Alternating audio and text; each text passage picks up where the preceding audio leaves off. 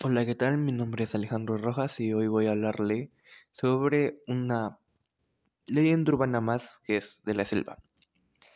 Bueno, así comenzamos. O así empezamos, disculpen.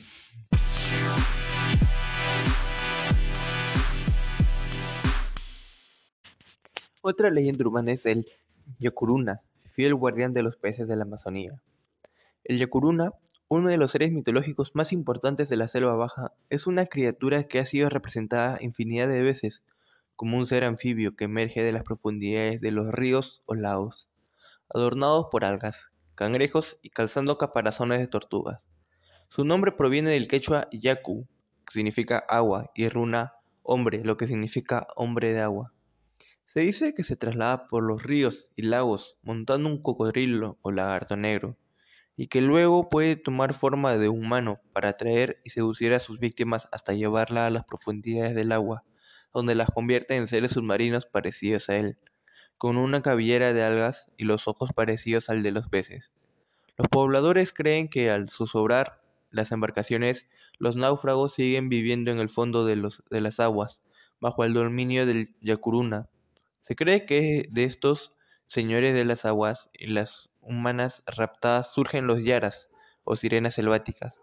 Según cuenta la leyenda, se conocen muchos casos de personas que fueron raptadas por este personaje, sea, sea de una canoa, una balsa o cuando fueron a recoger agua. Una de las varias versiones que hay de esta leyenda es la que mostramos a continuación.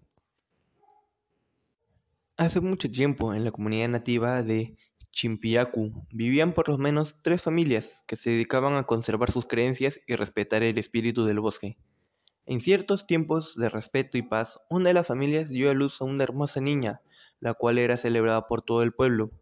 Esta niña era el orgullo de sus padres, debido a que con el tiempo varios mozos guerreros del pueblo y expertos cazadores se presentaban a la familia para hacerse matrimonio de la joven, la cual ella lo rechazaba debido a que no encontraba lo que ella en su corazón buscaba.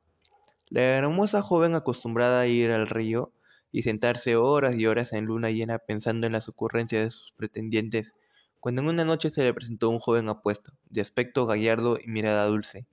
Repentinamente la chica quedó prendida de este, ya que era diferente a los demás pretendientes. Su corazón era transparente, pero lo extraño era que nunca antes lo había visto por el pueblo. Bastaron solo esos momentos y la chica confió en el extraño joven, tanto fue su confianza que siempre se veían en las noches de la luna a orillas del río y conversaban horas y horas. La abuela sospechaba mucho de las salidas de la joven, ya que siempre regresaba contenta y no decía nada. Fue así como una de esas noches la abuela le recriminó su salida y le prohibió volver al río si no le contaba qué ocurría. La chica con emoción le contó todo respecto a su aventura amorosa a su abuela, su única confidente. Luego de explicarle toda la historia, la abuela se alegró mucho ya que el joven pediría su mano, y al fin llegaría el momento de que tanto había esperado para su nieta, que contrajera matrimonio. La abuela accedió a que la joven fuese con su prometido, pero su condición era si se le presentaba a ella primero. La chica emocionada llevó a su abuela al río. Allí estuvieron esperando dos horas, cuando de pronto el joven galante apareció. La abuela sospechó un poco, pero se mantuvo serena, ya que su nieta estaba feliz. Pero el extraño joven también sintió algo en la mirada de la abuela, por lo que poco disgusto se retiró, no sin antes prometer a la abuela que haría feliz a su nieta y la boda sería pronto. Una noche el joven se presentó ante los padres, quienes mostraron su asombro por su galante aspecto y conversaron mucho y celebraron el matrimonio. Fue entonces que la luna llena se asomó a la casa y el huésped, como sintió incomodidad por la luz de la luna, pidió que cerrasen las ventanas. Los padres de la chica, un poco extraño, accedieron. Ya de noche se despidió, pero sin antes hacer un pacto a solas con la novia, la cual accedía ante él cualquier pedido, lo cual no convencía a la abuela. A medianoche la chica se desapareció de su casa rumbo al río, pero la abuela la siguió abrumada. En la claridad del río el muchacho se quitó el disfraz humano. A la luz de la luna era el demonio, el mismo Yacuruna, el que estaba delante de su nieta. La abuela asustada se fue corriendo hacia ellos, pero todo fue en vano, ya que inmediatamente desaparecieron en el río. La abuela, no saliendo del asombro, se fue llorando a la casa y contó el suceso. Los padres, destrozados por la noticia, buscaron por doquier con ayuda de los vecinos y guerreros de la comunidad. Fue en vano, buscaron por ríos, abrevaderos, nacientes, y no hubo rastro. El padre triste y furioso pidió ayuda al brujo del pueblo para ver cómo podrían encontrar al Yacuruna. Este hizo un llamado a los espíritus del bosque, los cuales le respondían que solamente aparecía, aparecería en luna llena o en sus sueños. Pasaron meses y no había respuesta. La madre no soportaba el dolor de no tener al lado a su pequeña. Fue en eso que tuvo un sueño donde su hija estaba feliz y a carga de una enorme casa donde tenía criados animales de granja por doquier, en cantidades. La hija llorando le decía que no se preocupase, ya que la veía por medio de los árboles llorando, y eso le ponía triste.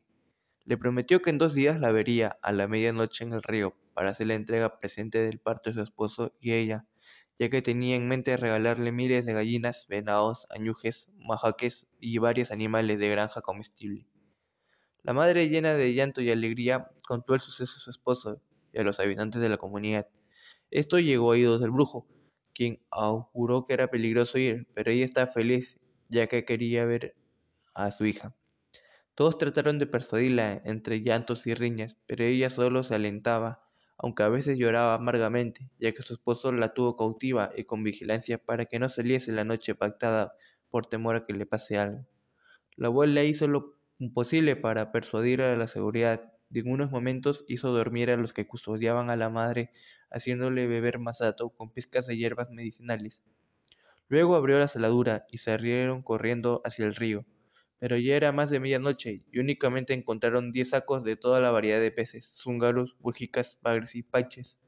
En total era una gran cantidad, pero se dieron cuenta de que había huellas de su hija, del yacuruna y de animales como venados y todo lo que le había señalado su hija en el sueño. Amaneció y una multitud de gente encontró a la abuelita y a la madre llorando al costado del presente.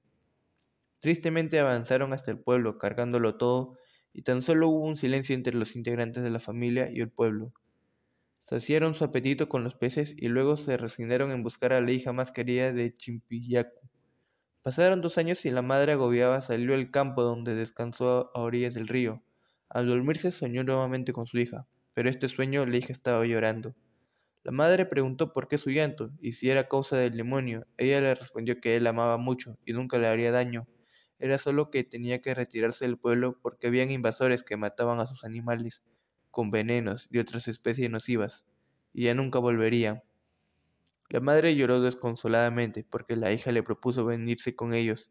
A medianoche la esperaría a orillas del río. La madre salió aquella noche sigilosamente en la aldea, pero los moradores, el brujo, el esposo, sospechaban de su conducta y la siguieron de lejos. La abuelita también lo siguió. De repente, en el claro del río apareció la viva imagen de la hija perdida flotando en el agua, y detrás suyo el Yacuruna, en forma de demonio rojo montando con un gigantesco caimán. La madre se acercó y los guerreros con el brujo corrieron tras ella, pero con alma en pena desaparecieron en las aguas del río Mayo. Tan solo quedó un escrito en la arena, los quiero mucho, me llevo a mi mamá porque no quiero que sufra, y esté a mi lado por siempre. El esposo se desmayó y tuvieron que regresar entristecidos y con ganas de seguirlo, pero todo era en vano. Según cuenta la leyenda, se dice que en la luna llena, cuando la luz refleja el río Mayo, se observa a lejos a dos mujeres inseparables lavando y jugando sobre la ribera del río, a lo cual luego de unos segundos desaparecen. Bueno, espero que les haya gustado. No se olviden de seguirme en mis redes sociales como el.gran.pandro.15 en Instagram y el gran pantro 15 en Twitter. Muchas gracias y que les vaya bien en su semana.